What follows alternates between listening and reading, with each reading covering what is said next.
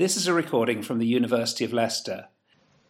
Unlike the title, we are going to talk a little bit about sexually exploited girls and young women, but we're going to do that in passing. The focus of this piece of, or this lecture, is actually the practitioners' and police's stories that we're told, because there's something a little bit troubling about those stories. And when I say troubling, I mean academically troubling. There's something curious that sits at the heart of the tales that were told to me. And it's that I want to focus on. But in order to get all of us focused, if you like, I'm going to start with a story. The story is Cheryl's story, and please forgive me, I'm moving between a notebook and some paper and this OHP, so I may fumble around a little bit from time to time. Okay, the story is of Cheryl and her two friends, Katie and Fifi.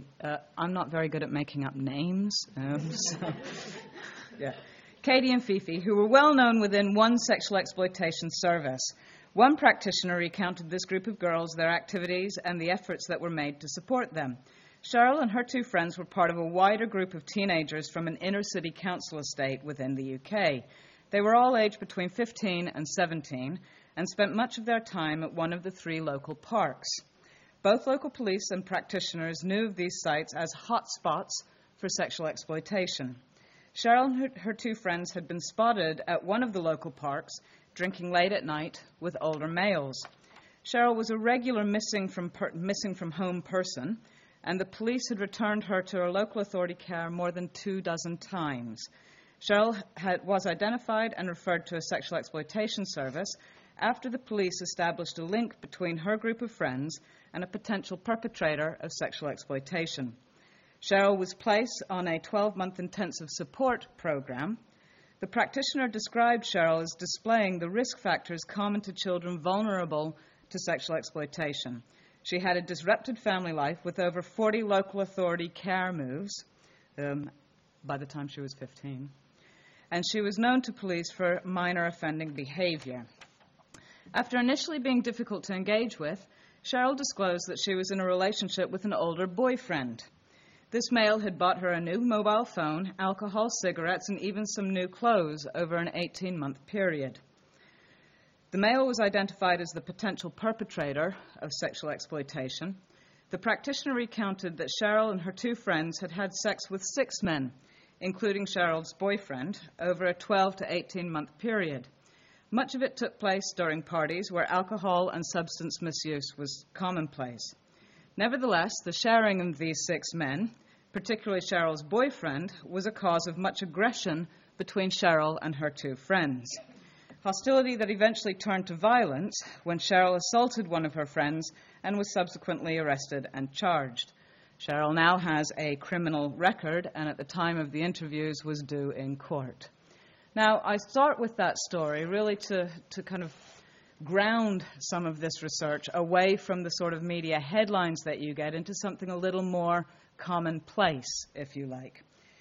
That story is interesting to me, not so much because of what it said about Cheryl, but because the practitioner who recounted it, along with most of the others I spoke to, authored an unusually paradoxical account of their work.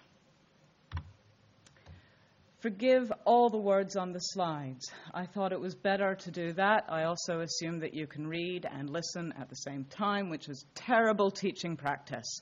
Terrible, but there we go. So, this is just to outline these paradoxical tales.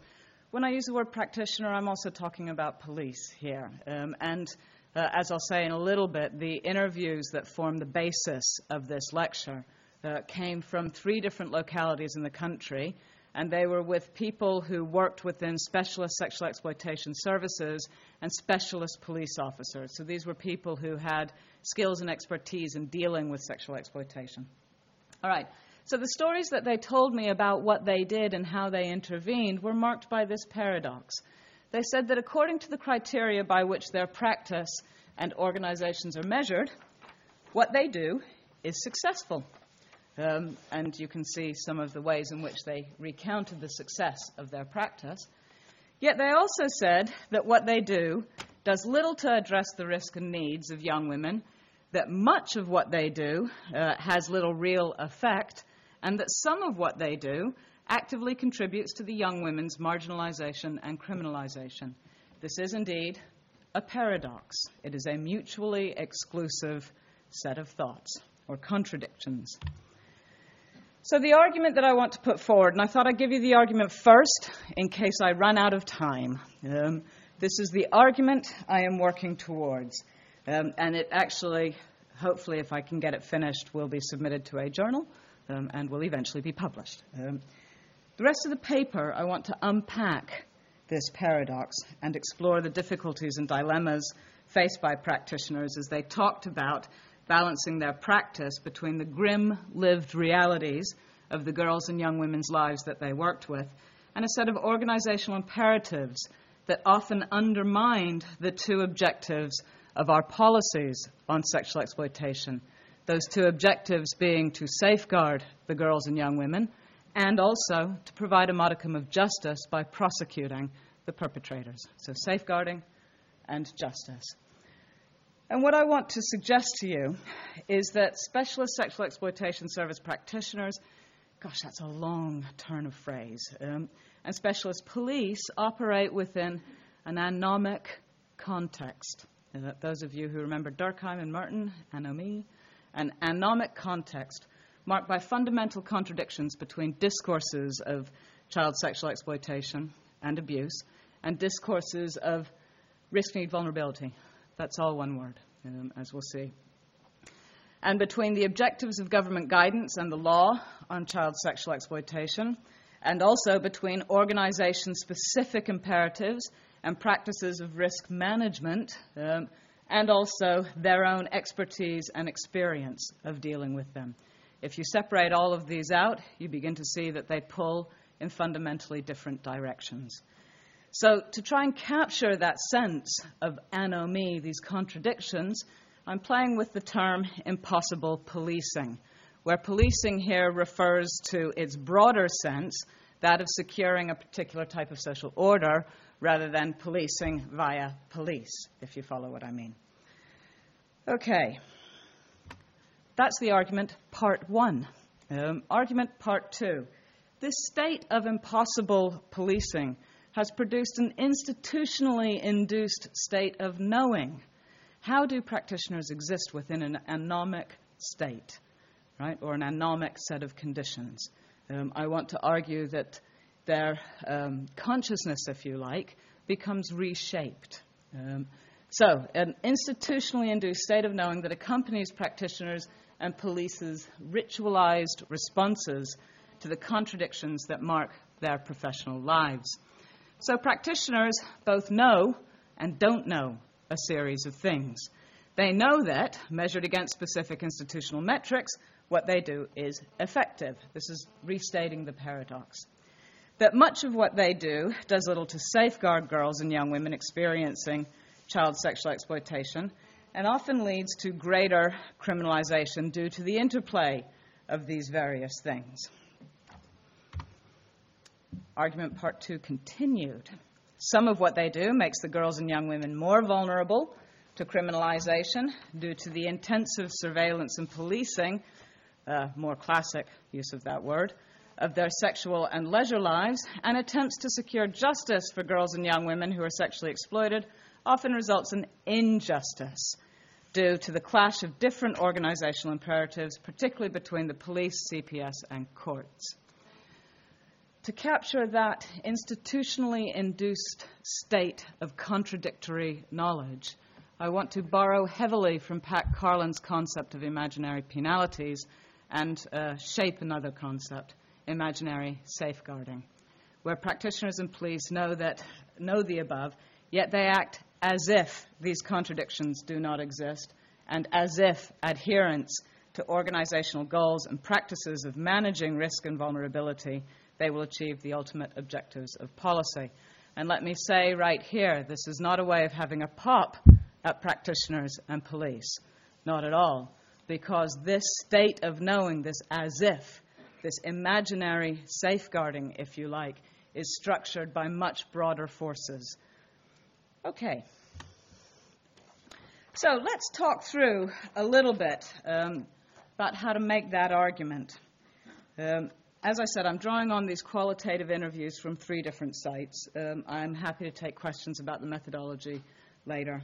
The device that I'm going to use to talk through those arguments is a set of dilemmas or difficulties that the practitioners and the police told me about.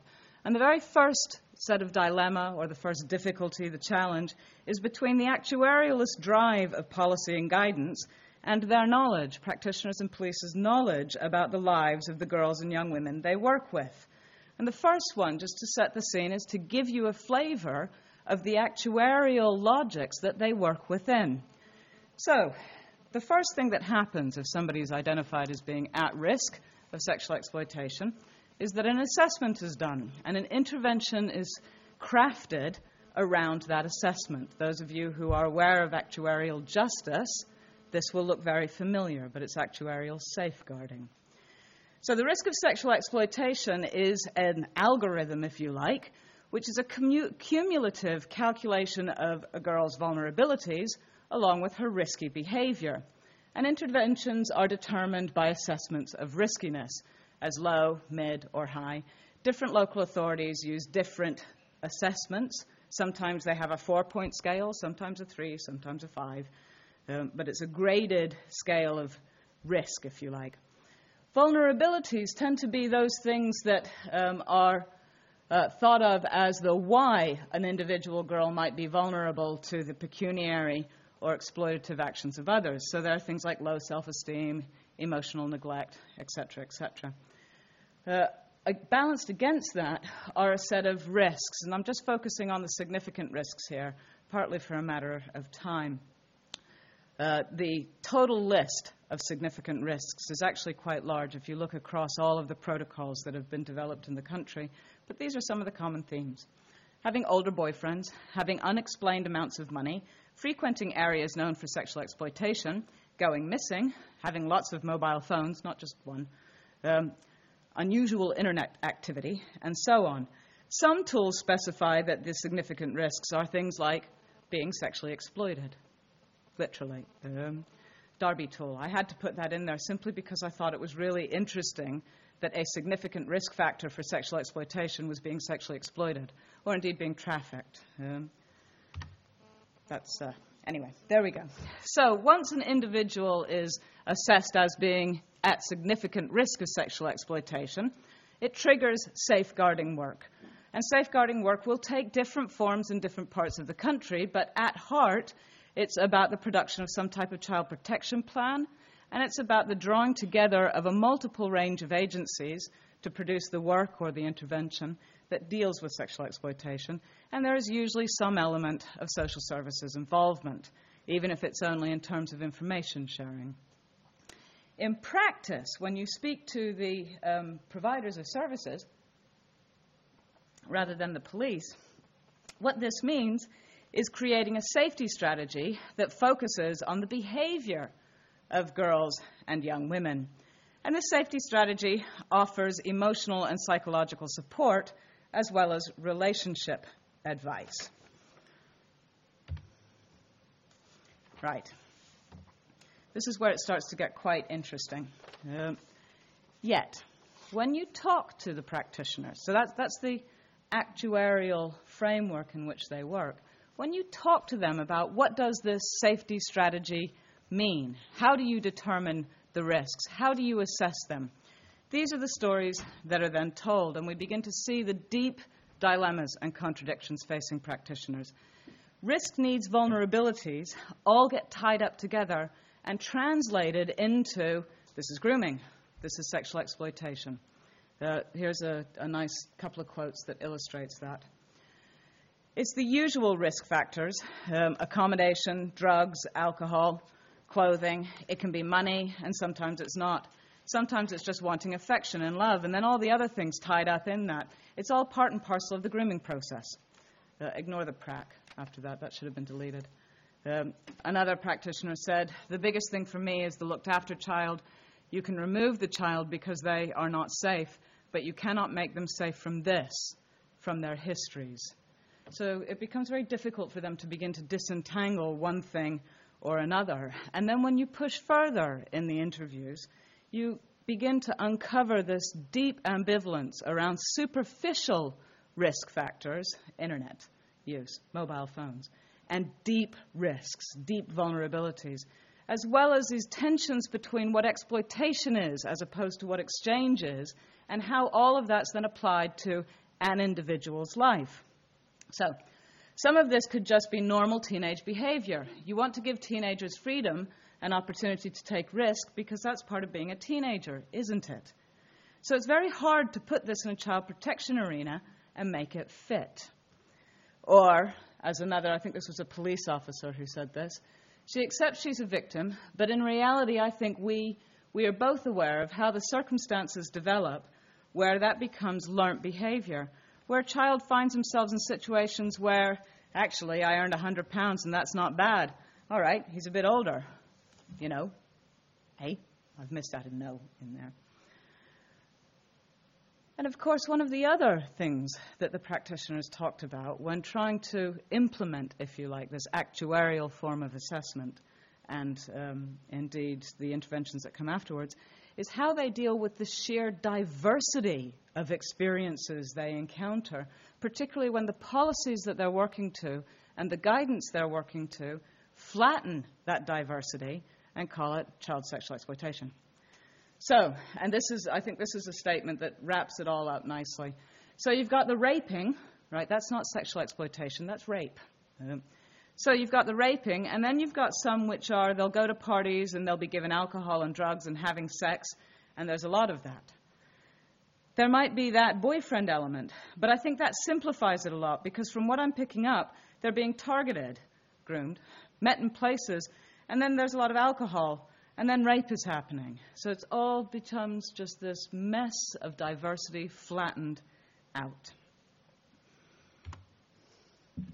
All right, so that gives you a little sense of the tensions just around actuarial justice and then, actuarial safeguarding, and then trying to assess what do these safety strategies then look like in practice? Well, I went in, right, this is a long quote. I'll just leave you to read it, actually, then read it out, if you don't mind.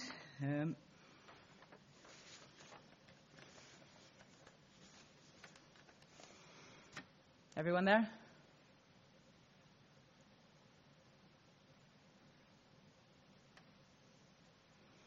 It's interesting. If you think about, well, actually, I'll flash up the next one, and then I'll go into why these are interesting statements. Okay, so we have conversations about consent and not consent, worksheet scenarios, DVDs, relationship advice. The aim is to get them to think about the relationship and how we can make it as safe, that should be, as possible, not sage as possible, right? It's about trying to get them to empower themselves, to see what is negative in the relationship, what they are unhappy with, but not it being my opinion, but their opinion. And because we've got time, we can actually build that relationship and empower them. So we have safety strategies that are actually not dealing with those assessments of risk or the interventions at all, because what we're beginning to see in these safety strategies is what might be called relationship advice. There was another tale that these were largely service providers that practitioners also told, and they talked about their service as being the service of last resort. We are the service that is here when young people won't engage with anything else. Education, they're not engaging with it. CAMS, they're not attending it. Social workers and drug and alcohol support, they're not working with them. That's often when we get involved, which is such a shame because it's the high-end stuff by then. You need to be more preventive. We only get brought in when there's no one else. We spend a lot of time with engagement. We'll spend weeks. We've got I've got one person now, and the first 5 times... Do you mind if I swear? Everyone okay with that? Okay, great. I've got one person now, and the first 5 times she told me to fuck off. But I kept going, being persistent, and just hanging around there, you know, building the relationship that way. One of the interesting things about this was a narrative that came up a lot in all of the practitioners' tales. And the thing that caught my attention about this is that, in a sense, what these practitioners are telling us is that the risk assessment tools don't actually map on, nor the interventions that are drafted off the back of them, don't map on to what they're actually doing. The process that these practitioners are engaged in is a slow burn, a very slow burn process. And the safety plans and strategies and risk assessment tools cannot be easily implemented, as the real work that they do is about persistent engagement with the young person.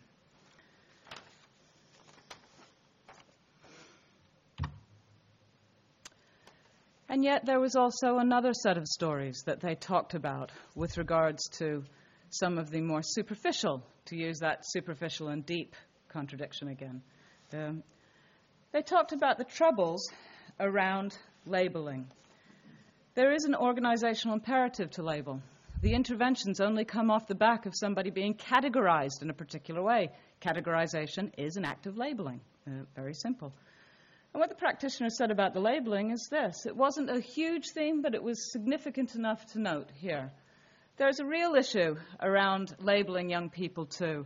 And it's all very easy to think that this person is a risk of sexual exploitation. Let's put a referral in. But, you know, what does that label mean? It just appears that anyone can be vulnerable these days, when many of these girls don't need to be going to the sexual exploitation services. They need to be seeing someone else. Or, it's like being labeled with a disability. We need to be concerned how this label affects these girls, their image, and how sexual exploitation is projected onto them. We need to think about how these girls carry that information around, because this service is known throughout the locality, and these girls and their friends will know what it means to be referred here. Obviously, my proofreading skills are sorely lacking. All right. There's part of the other stories that they said about these safety strategies that were produced, and there are reams of documents when a safety strategy is produced. The practitioners also talked about how the current climate was affecting what they could do, that persistent engagement that they were involved in. And quite frankly, I had virtually every practitioner say to me they had overstretched caseloads, there was very poor training provision, particularly in their locality, there was a lack of money, they had a lack of staff. Many of the sexual exploitation services are now needing to charge for the interventions for the young people. And that they also had to earn money themselves. And one of the ways that they did that was by offering training to other agencies. By offering training to other agencies, they were reducing the amount of time they could spend in that deep, real, persistent engagement with individuals. And of course, this isn't a context that's just affecting them, it's affecting all of the people in the public sector. And that competition for resources with other agencies, combined with what was seen as a low priority around child sexual exploitation. We have a nice quote that demonstrates this. The trouble with social services is the fact that they've got so much on their caseload that they, oh crikey, I do apologize for all of these typos. They don't go deep into any case. They deal with it superficially or in the periphery, or they deal with, you know, things that are so evident. They don't have the time to deal with anything of the emotional sort, you know, things that matter. They don't do that sort of nurturing. They don't have the time, energy, or resource to do that self-worth work. Now, one practitioner, when thinking about this, spoke of her nightmare scenario where she did not know whether or not to turn off her phone at night. This was because she was in fear that she might wake up to missed calls and find that the young person had been found harmed or worse. This was a nightmare, she explained, because she felt that she was the only point of contact for that particular young person out of hours or at night. There was no one else for this young girl to turn to during those times. She knew the potential dangers that face these girls at night and recognized the limited provision available for them out of hours. This left her frustrated at what could be done in this situation.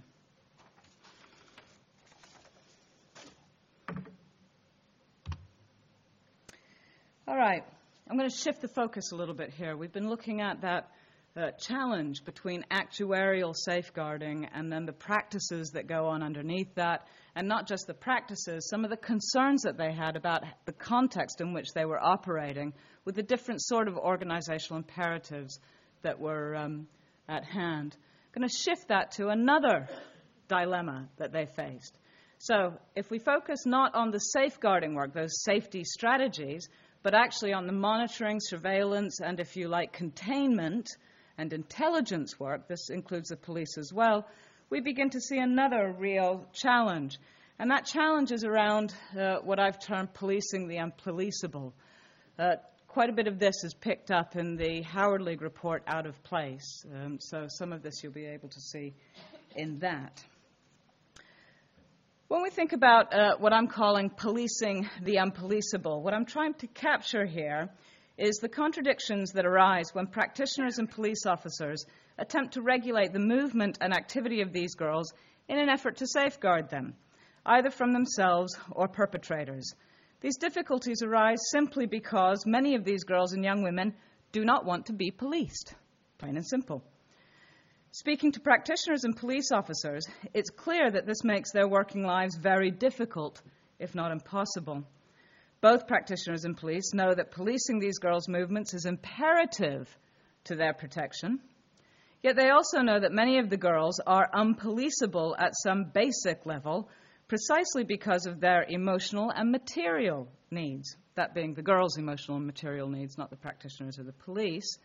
This situation leads to the practitioners questioning the effectiveness of such policing measures, particularly when criminalizing devices such as ASBOs are used to manage these girls' activities. Practitioners and police officers now monitor the movements of vulnerable girls in an effort to keep them safe. It's a very blanket statement. Different localities, different types of organizations use these mechanisms in a different way. They often record and share information across other agencies in an effort to build up a picture of these girls and young women, their peers, and their activities.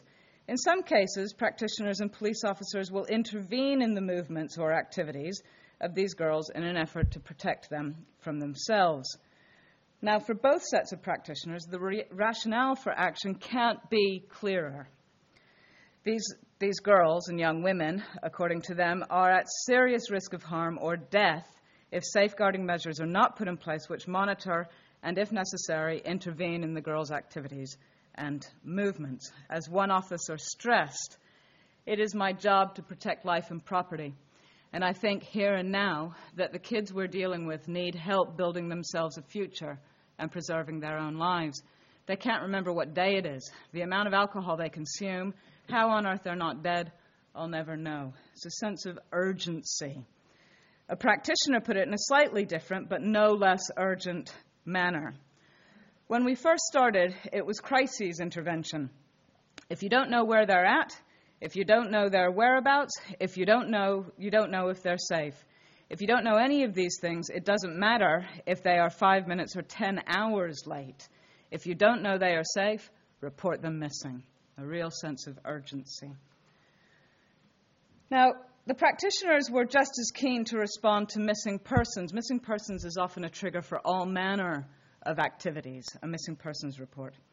And practitioners were often keen to respond to these. In one case, a practitioner talked about how her and a number of others, when looking for one of the girls, knowing where she'd likely be, and in an effort to bring her back home or bring her back to a safe place, that particular practitioner informed us that by offering this service, she hoped that the girls and young women would come to realize that they needed to take responsibility for their own behaviors and their own safety. However, both practitioners and police face difficulties in policing the girls' activities in this manner. Police officers in particular recognize that the young women often didn't want to be policed in such an intrusive way. The police officer talked about how it became very difficult to manage these girls precisely because many of them were determined to go out, to meet friends, to go to parties. I'm pausing and slowing down there slightly because that doesn't sound like terribly aberrant or risky behavior, except in certain circumstances. So often what you get are the same triggers of ordinary teenage behavior being policed and managed by official agencies in a way that perhaps it doesn't happen for girls that haven't been identified as at risk of sexual exploitation. This left one police officer in particular expressing frustration at the difficult position he felt stuck in. What we're dealing with here are children who are absolutely convinced they don't need to be safeguarded. It's very difficult to manage.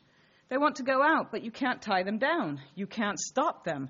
But at some point in the future, unless I've got this wrong, that child is going to wake up to the realization that something wrong has happened to them, that they've been out and have been used for someone else's sexual gratification.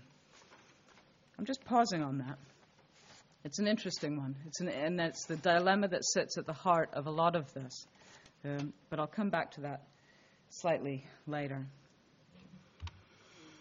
So, continuing on this theme, on the one hand, police officers knew that these girls needed to be monitored in the name of protection, but they also accepted that the girls didn't want to be policed and that they were going out to do what they wanted to do, regardless of the potential risks.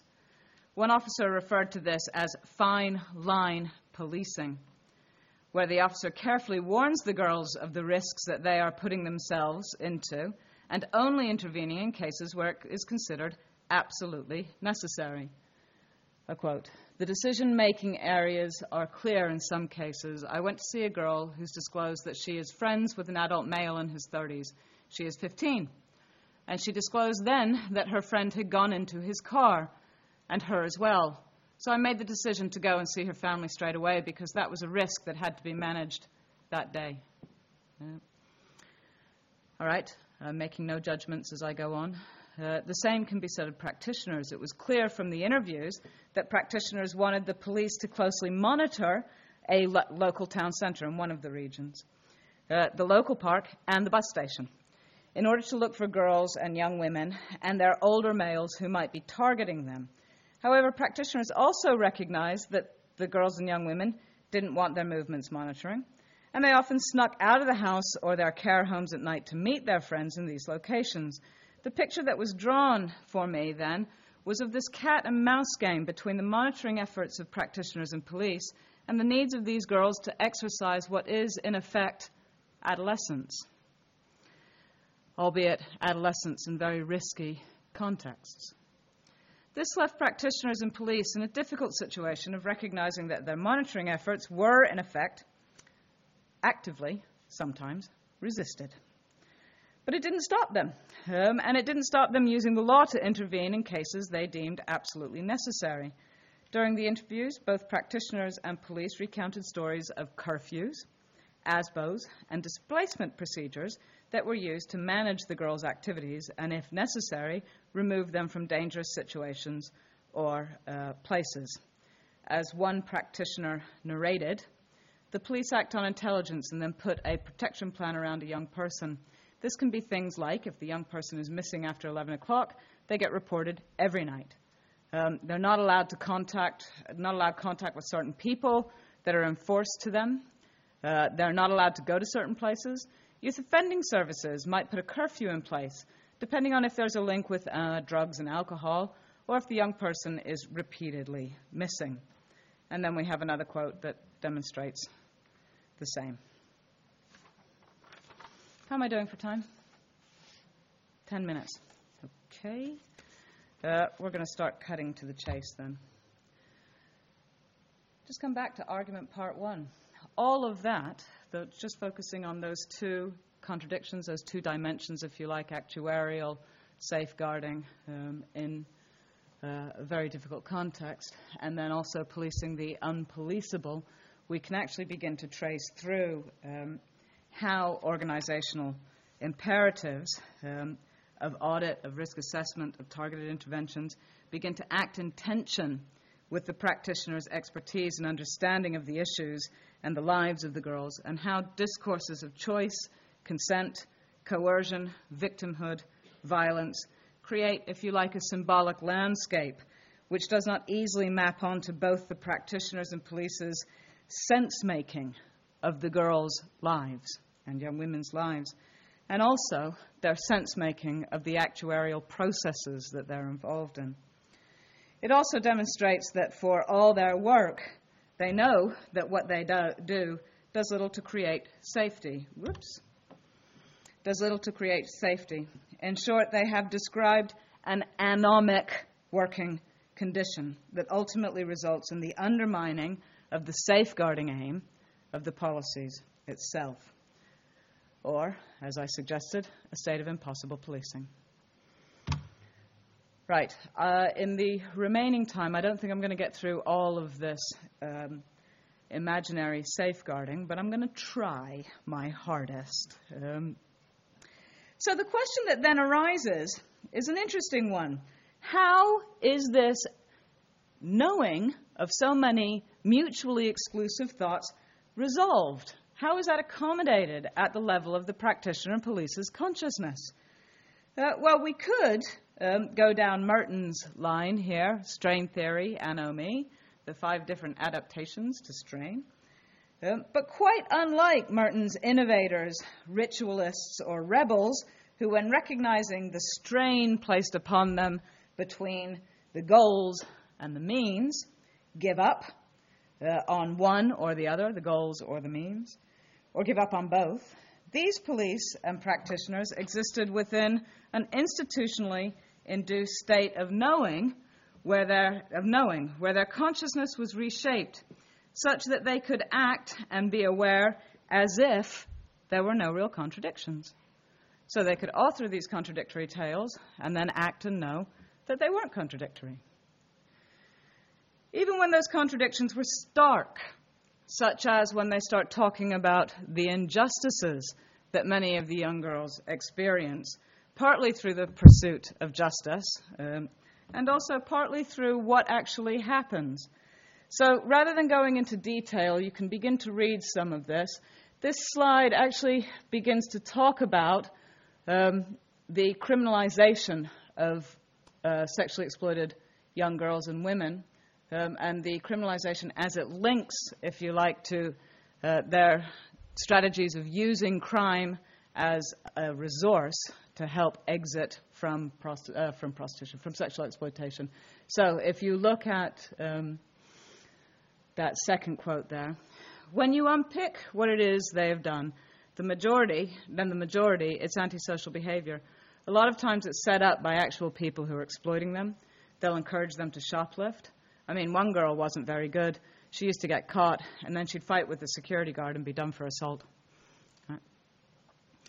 Right, now this was only the tip of the iceberg, and it was also clear from the interviews with practitioners particularly that they knew that these girls were committing crimes because the perpetrators were encouraging them. And there was an obvious frustration, as practitioners knew that these girls were being arrested and prosecuted for crimes, even though their exploitation should have been considered as a mitigating factor, if you like, or some contextual factor, or just taken into account somehow. However, some practitioners also recognized that such gaps in justice came down to the lack of professional awareness in services, and indeed sometimes came down to a lack of good multi-agency partnership working. So we had another girl who, not long back, who actually was missing from home for several days. She got to a stage where she wanted to exit the sexual exploitation. This is the famous frozen chicken story that's made its way around various places.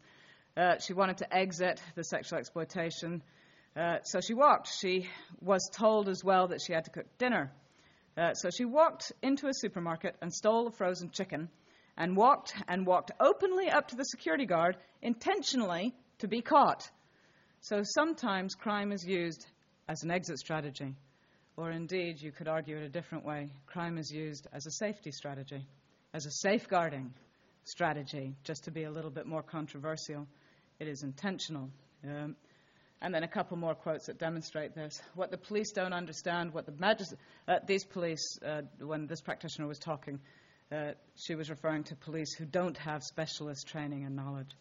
So what the police don't understand, what the magistrates don't understand, is that there is lots and lots, I would say, of self-hatred and self-loathing. So she's always attacking the men who exploit her. and often those men will be the first to pick up the phone and call the police. Really, I think she's attacking herself. It's the hatred of herself. And then another quote for you to digest.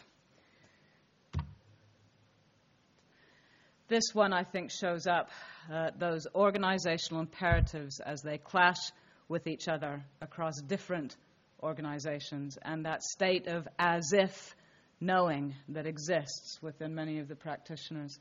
The majority of our young people use duty solicitors. They are hearing the duty solicitor say, just say no comment.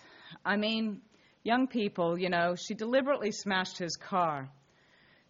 This was quite a long story. I've had to edit it down, so some of it jumps around. She came to us the night before, and she said, the other girls tell me I was raped. 10 men had sex with me last night. Do you think that was raped? Makes a sound of explosion. And she was sitting back in the, and she said, he shouldn't have done that. And I said, well, you're absolutely right. Do you want to talk to anyone? Do you want to tell somebody about this? Do you want to, you know? No, it's all right because I smashed his windscreen, but he's going to get the police on me. They're often known as troublemakers. She's talking about the sexually exploited girls and young women. They're often known as troublemakers because they've built this picture and this antisocial behavior in the community, hanging around in this community. She's now mimicking other professionals in the criminal justice agency. If they're such victims, why do they keep going back into the same community that they're at risk from? Why do you keep hanging around these men? These men aren't exploiting them. They're actually hanging around the cafeterias. They're hanging around the restaurants. They're banging at men's doors. Sarcasm. The work has already been done. They are indoctrinated, and this is where they believe. They're isolated from everyone that knows them and everyone that cares about them. And their whole world now is surrounded by this lifestyle. The thing that really drew... So I'm now going to cut to the conclusion in the remaining 5 minutes. Now, it's clear from all of these stories that the practitioners and the police who I spoke to genuinely believe, strongly believe, that their work is making a difference. And I'm not saying that it isn't, but they strongly believe that. They also recognize the contradictions that confront them on a day-to-day basis. And what I've hoped to show is that this difference itself is based on, if you like, this notion that they are making a difference is based on this imaginary notion of safeguarding. Detailing practitioners' narratives, I'm hoping to show that the interventions that are based on these imaginary safeguards compound, not protect, the girl's vulnerability. And I've hoped to have shown that through the presentation so far. Now, if the outcomes of these measures are, if you like to use another metaphor, slightly illusionary, then what it is that safeguarding procedures, protect against? Both practitioners and the officers face impossible work, impossible policing, for they recognize the inherent contradictions that exist within their own day-to-day working environments. And while they continue to express and talk much about these contradictions, the practitioners are all too aware, are all too aware, for example, contradictions will remain if the economic poverty of these girls is unaddressed. That's the other story that the practitioners talk about. These aren't just any girls. These girls are girls that are largely coming from economically deprived and marginalized communities. So they also recognized that the contradictions will remain if the economic poverty of these girls remains unaddressed. For they will continue to express agency, that is the girls, in the areas that are often denied to them, as they exchange sex for money, as they exchange sex for love and affection, as they exchange sex as a means to meet their needs. With this in mind, contradictions will therefore remain in the monitoring and policing of these girls and young women, as what is pushing and pulling them into these exchanges exists structurally. There is another altogether different issue when we start talking about grooming, and that's the external agent who's involved, and thus for these girls, a separation between child prostitution and exploitation sometimes is difficult to be made. Right, and I will end with saying that removing these girls from their contexts may not be the solution. These safeguarding procedures and these safeguarding practices and the way that practitioners are forced to deal with sexual exploitation is a method best described as a scattergun approach to exploitation. It also says nothing about the cultural dimensions that form the grip, that from the grips of perpetrators does nothing to stop him from finding other girls through the method, sorry, do you know, forgive me. Ignore that entire sentence. I'm now going to have to pick up this sheet of paper because the writing is very small. Right? And I thought I could manage, but I clearly can't. Okay. So let's get that final sentence right. As practitioners and police have suggested, removing a girl from the grips of a perpetrator does nothing to stop him from finding other girls, i.e. through the method of scattergunning to exploit. It also says nothing about the cultural dimensions that mean that men are able to think that this sort of behavior is okay, or some men to think that this sort of behavior is okay. To this extent, the safeguards are imaginary, or at least very specific in scope, as their attention fails to the individual girls and occasionally the individual partners, and rarely gets to the heart of the matter, which is the gendered structural relationships that drive the experiences of the girls and the anomic conditions that the workers work within. The end.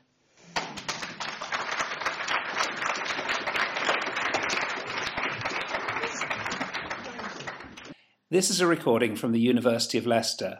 For more information, please visit le.ac.uk.